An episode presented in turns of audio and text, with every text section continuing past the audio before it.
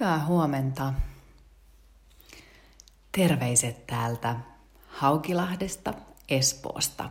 Täällä katselen suoraan eteeni, niin tässä näyttää olevan aivan ihania keltaisia ruusuja, jotka on lähes puhjenneet kukkaan.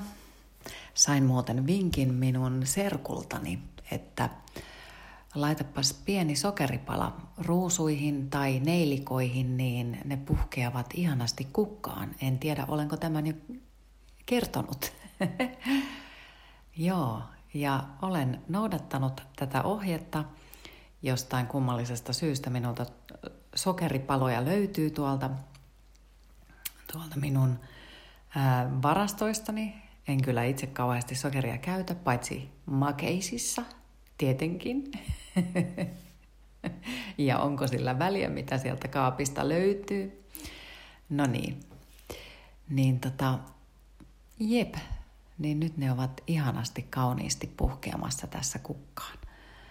Ja sitten katselen tonne ulos, niin koska kevät on jo pitkällä, vaikka tänä keväänä kyllä on ollut hyvin kylmää, niin kyllä tuolla vaan näyttää siltä, että koivussa lehdet ihanasti.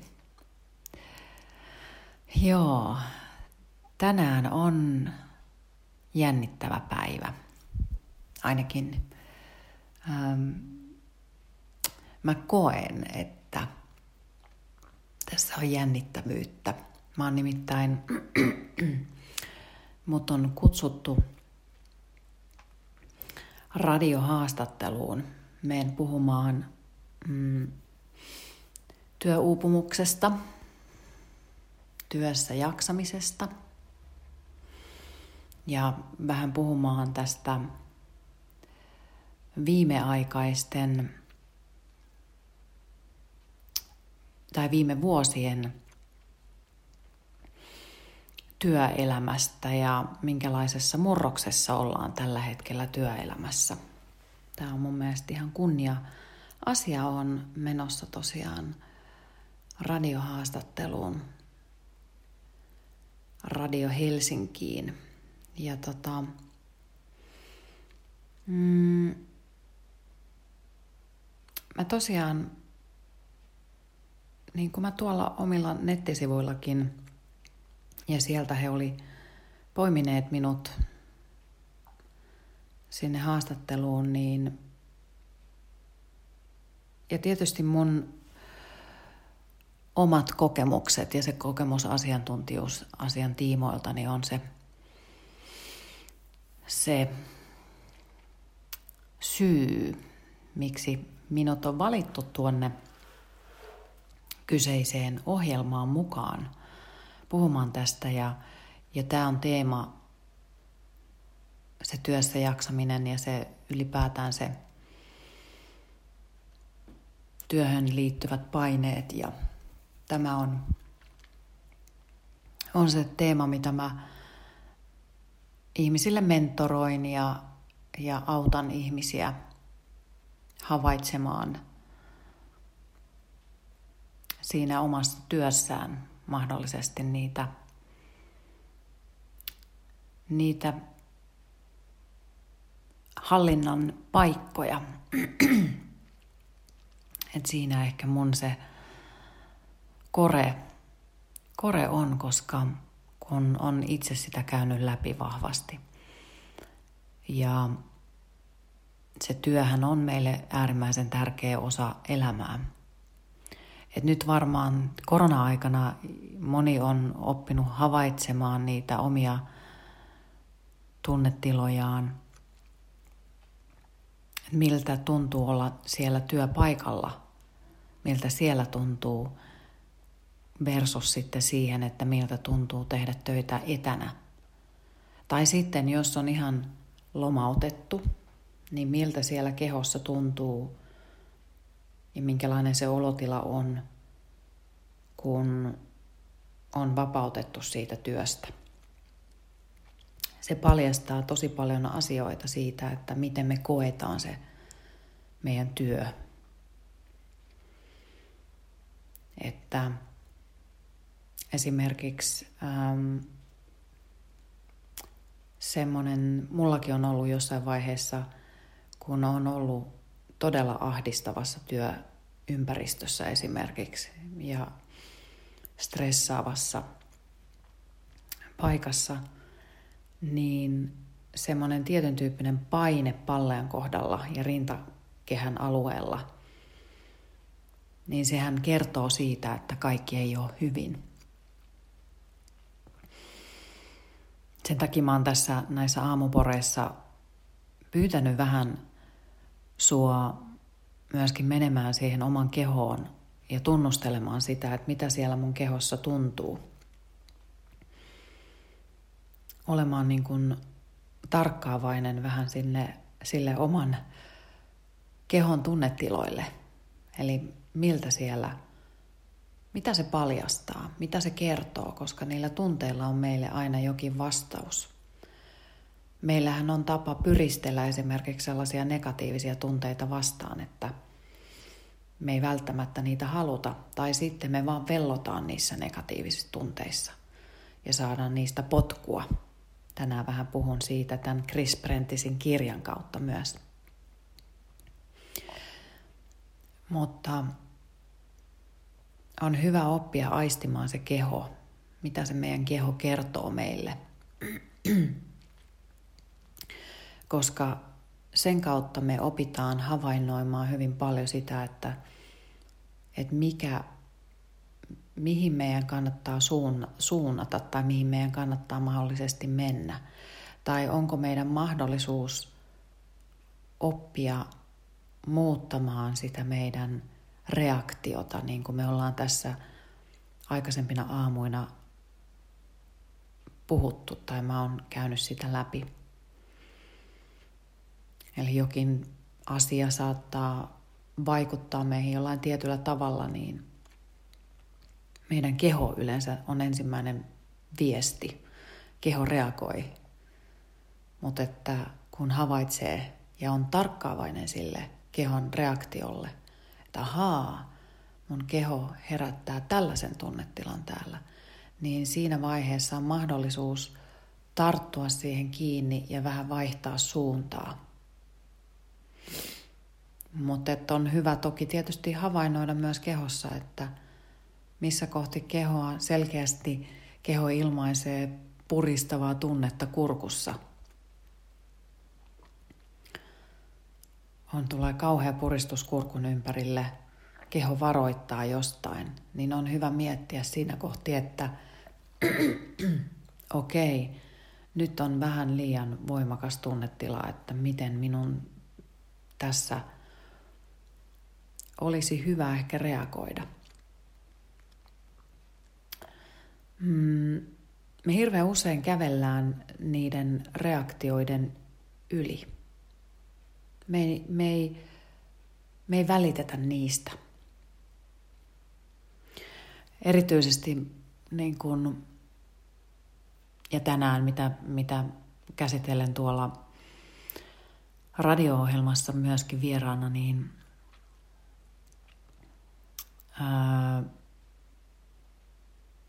suomalaiset ja, ja kyllä siis miehet, mutta naiset, naiset on hyvin semmoisia ahkeria ja tunnollisia. Kyllä miehetkin on suomalaiset. Sanotaan yli, ei puhuta miehistä eikä naisista. Mutta naiset on vielä kaiken lisäksi kilttejä, hirveän kilttejä. Niin minäkin kuulun tähän kategoriaan. Ahkera, tunnollinen kiltti. Ja periksi antamaton. Me, me tehdään asioita tällä ahkeruudella, tunnollisuudella, kiltteydellä, periksi antamattomuudella.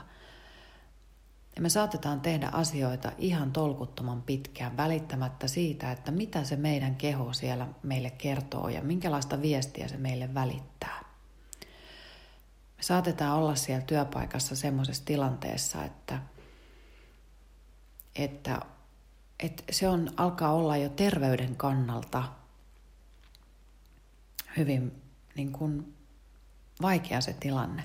Ja nyt nämä viime vuodet erityisesti, niin toi työelämä on ollut aivan järjetöntä hullunmyllyä. Se on ihan kuin tämä korona olisi tullut pärskäyttämään semmoisen työelämän ö, kuplan siitä auki. Ja se on niin kuin heittänyt kaikkien naamalle sen kovan tulospaineen, missä monet ihmiset on eläneet.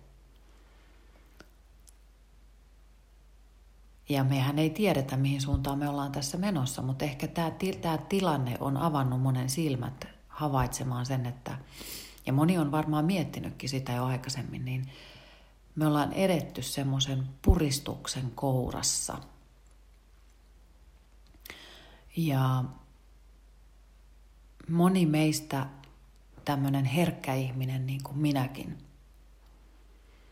niin ei kestä sellaista ääretöntä painetta. Se ei ole vaan meille kaikille sopivaa. Ja sen takia tuon työelämän rattaista niin moni uupuu ja jää pois. Ja viime vuosina hän on ollut tällaisia tutkimuksia, joista on noussut uutisotsikoita myöskin siitä, että ihmiset todella uupuu ja työuupumus on vakava asia. Ja se johtaa sitten masennukseen ja muuhun. Joten on niin kuin tärkeää oppia havainnoimaan sitä omaa kehoa, että mitä mun oma keho täällä kertoo. Ja me ei välttämättä kuunnella sitä, koska me ajatellaan myös sitä, että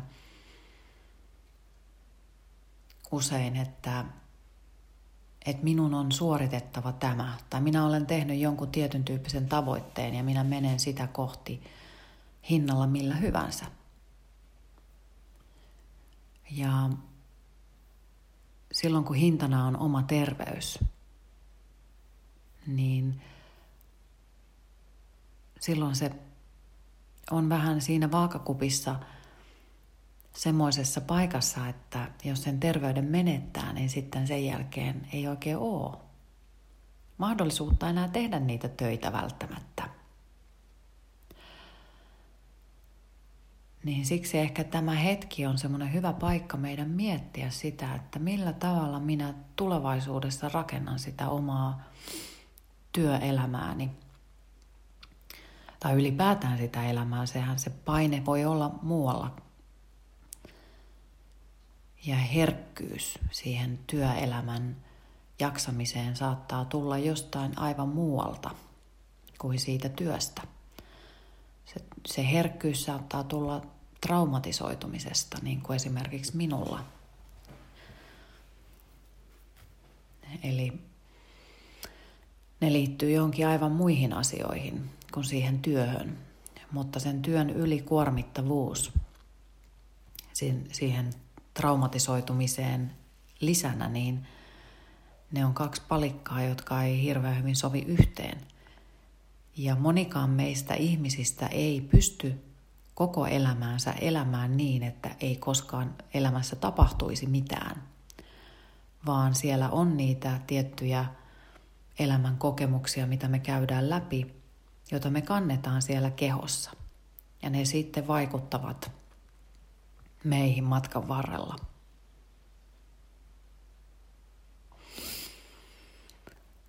Niin se, että olisi tarkkaavainen sille omalle kehollensa ja kohtaisi sen kuin kehon, niin se on tosi tärkeää. Me ollaan meidän keho. Me ei olla vaan meidän mieli ja aivot, vaan me ollaan meidän keho. Tästä puhuu Mä hyppään suoraan tämmöiseen viidenteen lukuun tässä Chris Prentisin kirjassakin. Hän puhuu tarkkaavaisesta onnellisuudesta. Ja nyt kun me tällä viikolla käsiteltiin sitä, että, että opittiin niitä asioita, että me itse luodaan ne seuraavat elämän hetket niillä meidän ajatuksilla, eli meidän on mahdollisuus valita, miten me suhtaudutaan erilaisiin asioihin. Meidän on mahdollisuus valita, kun me pysähdytään erilaisten tilanteiden kohdalla, niin meidän on itse mahdollisuus valita, jos ei me suinpäin rynnätä johonkin tunnetilaan tai ajatukseen. Ja sitten, että me uskallettaisiin kokea niitä uusia kokemuksia. Kun elämässä tulee vaikeuksia, niin tänä, täs, tällä viikolla me ollaan mietitty, että ne olisikin vain kokemuksia. Ettei käsittele niitä sen suhtautumisen ajattelutyö ensin ja sitten niiden uusien kokemuksien luominen. luominen. Eli uskaltaa kokea ja muuttaa sitä omaa tapaansa reagoida asioihin, niin se muuttaa pikkuhiljaa. Ja niistä kokemuksista oppii. Ja Chris Prentice kirjoittaa tästä myös, että tästä alkaa semmoinen sisäinen prosessi, jossa, josta hän puhuu tässä kirjassa. Tämä sisäinen prosessi sitten tuottaa semmoisia uusia oivalluksia, maailma muuttuu siinä ympärillä ja näkökulmat muuttuu. Mutta että hän ohjaa nimenomaan tähän tarkkaavaisuuteen sen oman kehon kanssa – hän on nostanut Buddhan ajatuksen tähän. Ohjakset ovat oma mieleni. Eli sen oman elämän ohjakset on tietenkin se oma mieli. Mutta mäpäs luen täältä, koska hän on siis ottanut tänne vähän tämmöistä lääketieteellistä, lääketieteellistä ajatusta myös. Mä luen tästä. Ihmisruumiin ja aivojen välillä on jatkuva keskeytymätön vuorovaikutus. Muistatko hetkiä, kun olet ajatellut jotakin kauheaa ja tuntenut tyhjän tunteen vatsan alueella? Tuolla tavalla aivot ja ruumis vaikuttavat toisiinsa. Tiedemiesten tuoreimmat havainnot paljastavat, että emme ajattele pelkästään aivoillamme, vaan myös kehollamme. Monet tiedemiehet uskovat, että olemme tosiasiassa kehoaivot. Ihmisruumiin uskomattoman vuorovaikutusjärjestelmän avainosa on solujen reseptorit – Jokaisella kehomme solulla voi olla pinnallaan miljoonia reseptoreita, ja kullakin solulla on kenties 70 erilaista reseptoria.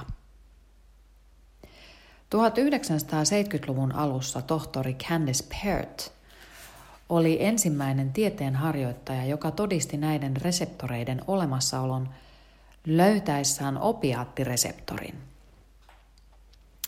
Tohtori Candice Pert sanoo, Solun elämää ja kaikkea, mitä se milloinkin tekee, määrää se, millaisia reseptoreita sen pinnalla on ja ovatko reseptorit likandien sitomia vai ei. Likandi on pieni solun reseptorin kiinnittyvä molekyyli. Likandeja on kolmea kemiallista tyyppiä. Neurotransmittereita, steroideja ja peptidejä – jotka ovat kaikkein kiinnostavimpia. Viestintään osallistuva, osallistuvia järjestelmiä ovat endokriininen ja neurologinen järjestelmä, ruoansulatusjärjestelmä ja jopa immuunijärjestelmä. Tiedämme nyt, että peptidejä tuottaa hypotalamus, hämmästyttävä rauhanen aivojen keskellä ja se, minkä tyyppisiä peptidejä tuotetaan – ensisijaisesti määrää sen, mitä me ajattelemme ja miltä meistä tuntuu. Hypotalamus tuottaa peptidejä, jotka jäljentävät kaikki ihmisen kokemat tunteet suuttumuksesta, vihasta, surusta, turhautumisesta ja masennuksesta iloon innostukseen ja onnellisuuteen. Solujen jakaantuminen on ihmisille välttämätöntä. Jos olet ollut masentunut tunnin, olet tuottanut arviolta 18 miljardia uutta solua, joissa on enemmän masennusta houkuttelevia peptidejä ja vähemmän hyvää oloa houkuttelevia peptidejä. On kuin biljoonat ja biljoonat reseptorit laittaisivat pikkukätösensä äänitorveksi pienen, pielin, pienen pienille huulilleen huutaakseen, lähettäkää lisää masennusta. Olet tosiasiassa valtava reseptori. Jos uskomusjärjestelmäsi saa sinut onnelliseksi, reseptorisi luovat ruumiin, joka kykenee paremmin tuntemaan onnellisuutta ja joka tahtoo tuntea onnellisuutta. Mitä enemmän paneudut johonkin tunteeseen tai käyttäytymiseen, sitä suuremmaksi kaipuusi sitä kohtaan kasvaa. Me esimerkiksi miellymme vihaan sen psykologisten ja fysiologisten vaikutusten takia. Se tuottaa adrenaliinia, joka on voimakas piriste. Tulemme suorastaan riippuvaiseksi vihan tunteesta sen meille antaman piristyksen vuoksi. Joten riitelemme puolison kanssa, ystävien kanssa, työtovereiden kanssa ja kaikkien niiden kanssa, jotka riitaan suostuvat.